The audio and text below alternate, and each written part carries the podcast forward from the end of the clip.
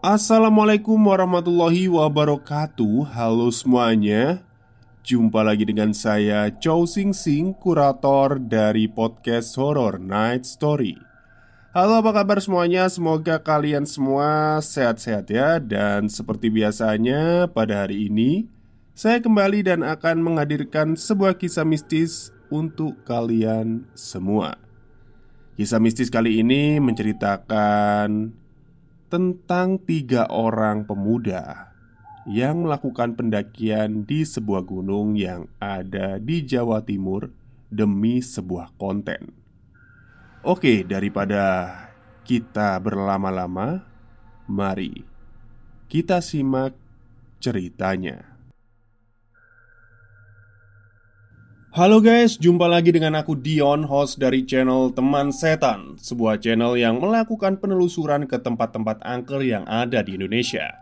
Dan pada episode kali ini, aku dan tim berada di sebuah kawasan perumahan yang ada di Surabaya. Tepatnya, aku sekarang ada di rumah hantu Darmo yang terkenal di Surabaya. Dan pada malam hari ini, aku ingin membuktikan apakah benar rumah Darmo ini seangker yang orang katakan? Untuk lebih jelasnya, pantengin terus channel ini. Hai, aku Dani. Saat ini aku bersama dengan kedua temanku melihat video yang sudah satu minggu lebih kami upload di YouTube dan platform lain. Kami bertiga membuat konten horor yang spesialisasinya melakukan penelusuran ke tempat-tempat angker yang ada di Indonesia. Sudah ada puluhan video penelusuran tempat angker yang kami upload, namun viewersnya sedikit dan tidak pernah viral. Hampir saja waktu itu kami mau menyerah, sampai akhirnya ada sebuah komentar dari viewers yang menarik perhatian kami bertiga. Bro, coba kalian syuting di pasar setan yang ada di Gunung Arjuno. Tuh tempat terkenal angker dan pasti you dapat penampakan di sana. Tulis komentar itu. Gunung Arjuno. Iya sih, kata orang-orang, gunung itu tempatnya demit-demit nongkrong. Saudion temanku saat membaca komentar itu. Emangnya kamu pernah daki gunung, Yon? Timpal Rozak di sampingnya. Heh, kalau Arjuno sih udah tiga kali aku ke sana. Terakhir setahun yang lalu, balas Dion.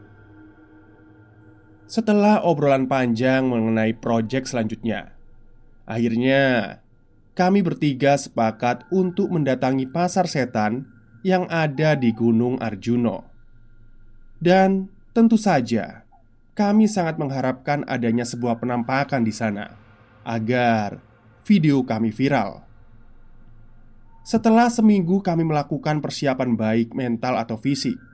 Akhirnya Kamis pagi kami berangkat ke sana. Dari Surabaya kami menuju Pandaan Karena kami nantinya akan mendaki melalui jalur via Tretes. Kata Dion, itu jalur yang dekat dengan pasar setan yang akan kami tuju. Singkat cerita, sampailah kami di sana Setelah kami beristirahat sebentar Kami menuju ke sebuah pos pendaftaran Waktu itu aku lihat sekitar dan berpikir, kok sepi ya? Padahal kalau mau weekend gini biasanya jalur pendakian rame loh. Kulihat Dion masih sibuk mengisi formulir dan Rozak terlihat sedang memeriksa perlengkapan syuting nanti. Setelah Dion menyerahkan formulir kepada petugas, petugas itu melihat kami dengan pandangan yang sepertinya khawatir. Loh, ini cuma bertiga, Mas. Kata petugas itu. Iya, Pak. Emang kenapa? Balas Dion. Eh, bukan gimana-gimana sih, Mas. Tapi apa jenengan udah pernah ke sini sebelumnya? Tanya petugas itu. Pernah, Pak. Tiga kali malahan. Jawab Dion tegas. Lah, kalau masnya pernah ke sini, harusnya tahu hal-hal yang dilarang waktu pendakian. Salah satunya pendaki nggak boleh ganjil, Mas. Kata petugas itu. Walah, Pak, Pak. Itu loh cuma mitos, Pak. Masa kami gagal mendaki karena kurang orang? Jawab Dion sambil sedikit tertawa. Petugas itu hanya diam dan memandang Dion sinis. Aku yang merasa nggak enak atas jawaban Dion pada petugas itu Langsung mohon maaf dan bertanya tentang solusinya Karena tidak mungkin juga kami pulang tidak membawa hasil Gini aja mas. Kalau masnya masih mau maksa daki Masnya cari kayu kecil buat tongkat. Dan tongkatnya itu dipegang oleh salah satu dari kalian. Ya fungsinya biar hitungannya genep mas. Jawab petugas itu memberi solusi. Dion Yang waktu itu terlihat mau menyangkal jawaban dari petugas Segera saja aku potong Untuk bicara Dan menutup obrolan kami dengan petugas Segera saja kami berangkat Dipimpin oleh Dion di depan Sambil membawa kayu sebagai tongkat Aku di tengah dan Rozak di belakang Singkat cerita, setelah lamanya perjalanan, tibalah kami di Lembah Kidang. Di Lembah Kidang ini, kami kembali beristirahat untuk sekedar makan snack dan merokok. Waktu sudah menunjukkan pukul 5 sore. Hah, kayaknya kita bakal malam sampai di pasar setan. Ujar Rozak memecah keheningan. Tenang aja Ini peristirahatan terakhir kita Palingan 30 menit jalan kita udah sampai Timpal Dion sambil menyesap rokoknya Eh Yon Kalau ngomong jangan sembarangan Peristirahatan terakhir Emangnya kita mau mati apa? Kata Rozak sedikit marah Dion hanya tertawa melihat Rozak bersikap seperti itu. Aku hanya tersenyum karena mungkin Dion salah dalam penggunaan kalimatnya. "Loh, tongkatmu mana, Yon?" Tanyaku saat baru sadar Dion tidak membawa tongkat. Helah, udah aku buang tadi waktu di pospet bocor. Santai aja lah. Buktinya kita nggak kenapa-kenapa kan sampai sini. Itu tuh cuma mitos Dan asal kalian tahu ya Aku sendiri loh gak yakin Nanti di pasar setan kita dapat penampakan Makanya Aku bawa ini. Hehehe. Jawab Dion sambil mengeluarkan wig rambut panjang Dan daster panjang putih dari tasnya. Asuh Gila ya kamu. Ngapain bawa ginian di sini? Kata Rozak yang kaget melihat barang yang dibawa Dion. Dion hanya tersenyum dan berkata Heh, kalian pengen video kita viral kan? Bayangin bro. Kita udah jauh-jauh ke sini Terus ternyata kita nggak dapat apa-apa. Udah ngabisin waktu, duit. Ayolah pinter dikit. Aku dan Roza hanya bisa diam. Karena di pikiran kami masing-masing udah males buat debat. Apalagi kami udah lelah dalam pendakian ini. Yoweslah sakarapmu yon Jawabku singkat. Kami pun akhirnya melanjutkan perjalanan. Sekitar pukul 7 malam Tibalah kami di pasar setan. Segera kami membangun tenda dan api unggun. Tapi entah kenapa di tanah landai dan tak terhalang pohon ini anginnya sangat lembut Bahkan cenderung hampir tidak ada angin Hanya dingin saja Eh Kalian tahu nggak? Sebenarnya kita nggak boleh loh ngecamp di pasar setan Kata Dion memecah keheningan Tentu saja Aku dan Rozak yang mendengar kalimat itu kaget dan saling pandang.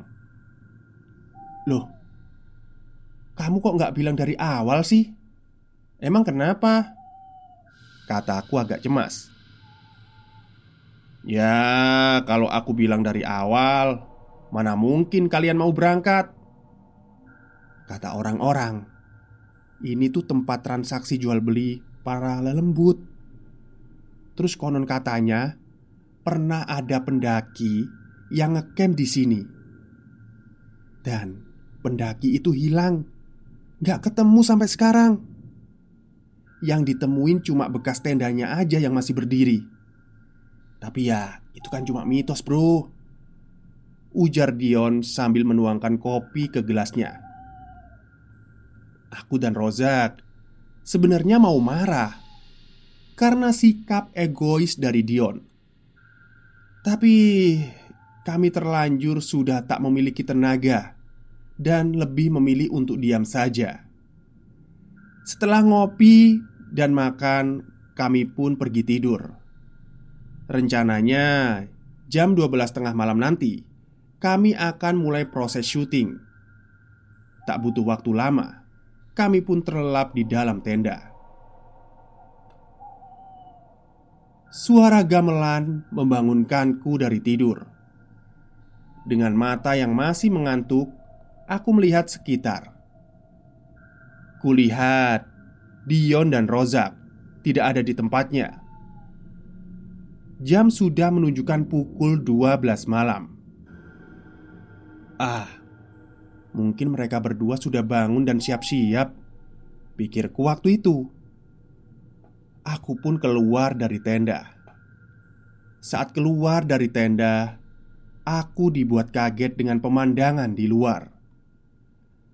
Awan terlihat berwarna jingga, seperti bukan malam. Aku juga dapat melihat sekitar dengan sedikit jelas, dan yang lebih mengagetkan lagi, aku seperti berada di tengah-tengah pasar. Banyak orang yang lalu lalang, tapi ada yang aneh. Pakaian mereka seperti orang-orang zaman kerajaan dulu mereka terlihat seperti tidak menghiraukan diriku. Tiba-tiba saja dari belakang ada sesuatu yang menabrakku, dan ternyata itu adalah Rozak. Wajahnya terlihat pucat dan berkeringat, tubuhnya bergetar. Dan Dion dan Ayo Kita harus cepat turun dari sini Kata Rozak dalam ketakutannya belum juga aku membalas perkataan Rozak. Dia sudah menyeretku ke suatu tempat. Saat tiba di tempat itu Aku hanya bisa terkejut dan merinding. Di sana kulihat seperti ada pesta pernikahan Akan tetapi Bukan manusia yang kulihat Melainkan sosok-sosok seram dan makhluk yang mengerikan. Ada kepala buntung Wanita berbadan ular manusia berkepala sapi, bahkan pocongan juga ada. Dan yang lebih mengagetkan lagi, Dion temanku sedang duduk di kursi pengantin dengan memakai kaos berwarna merah. Di sampingnya duduk seorang perempuan cantik berkebaya Jawa. Dion terlihat pucat, pandangannya kosong. Ikhlaskan teman kalian sekarang kalian berdua harus segera pergi dari sini. Suara kakek-kakek yang tiba-tiba muncul di belakang kami. Tapi mbah, itu teman kami Kataku padanya Minggato teko kene Tiba-tiba Kakek itu teriak dan setelah itu pandangan kami gelap saat kami berdua terbangun, hari sudah pagi. Waktu menunjukkan pukul 10 siang. Kulihat di sekeliling sudah ada dua orang petugas gunung dan tiga orang warga. Ada satu orang warga yang terlihat agak tua dan menghampiriku dan berkata, "Masih sekarang segera turun, ge, sama kami," kata bapak-bapak itu. Pak, teman saya hilang, Pak. Tolong saya, Pak. Kataku yang spontan menangis mengingat kejadian beberapa jam yang lalu. Gak bisa, Mas. Gak bisa. Tindak tanduk teman kalian itu sudah salah. Dia sudah meremehkan gunung ini. Padahal kalian itu cuma tamu di sini. Saya sudah mendengar hal ini dari Pak Wardi, petugas loket. Katanya ada tiga orang pendaki sedang melakukan pendakian. Namun, salah satu dari pendaki itu terlihat meremehkan. Karena khawatir, saat itu juga saya berkomunikasi dengan penghuni gunung. Namun, maaf, mereka sudah terlanjur marah dan mengambil teman kalian sebagai salah satu penghuni pasar setan ini.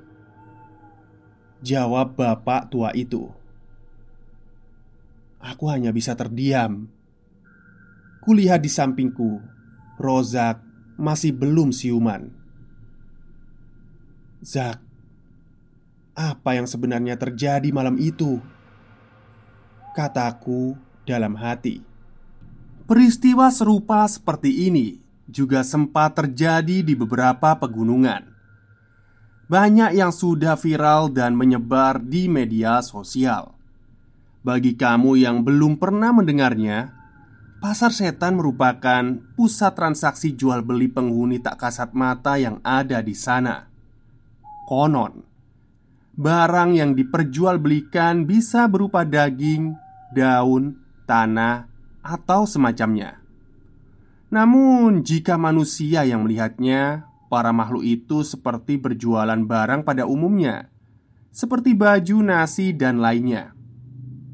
Pasar ini juga biasanya muncul pada malam Jumat, dan menurut cerita dari para pendaki, tanda munculnya pasar setan adalah terdengarnya suara gamelan dan keramaian seperti di pasar. Konon ada beberapa pendaki juga yang menyaksikan langsung dan membeli barang di sana. Di antara para pendaki, Mitos yang paling terkenal adalah pasar setan yang ada di Gunung Salak.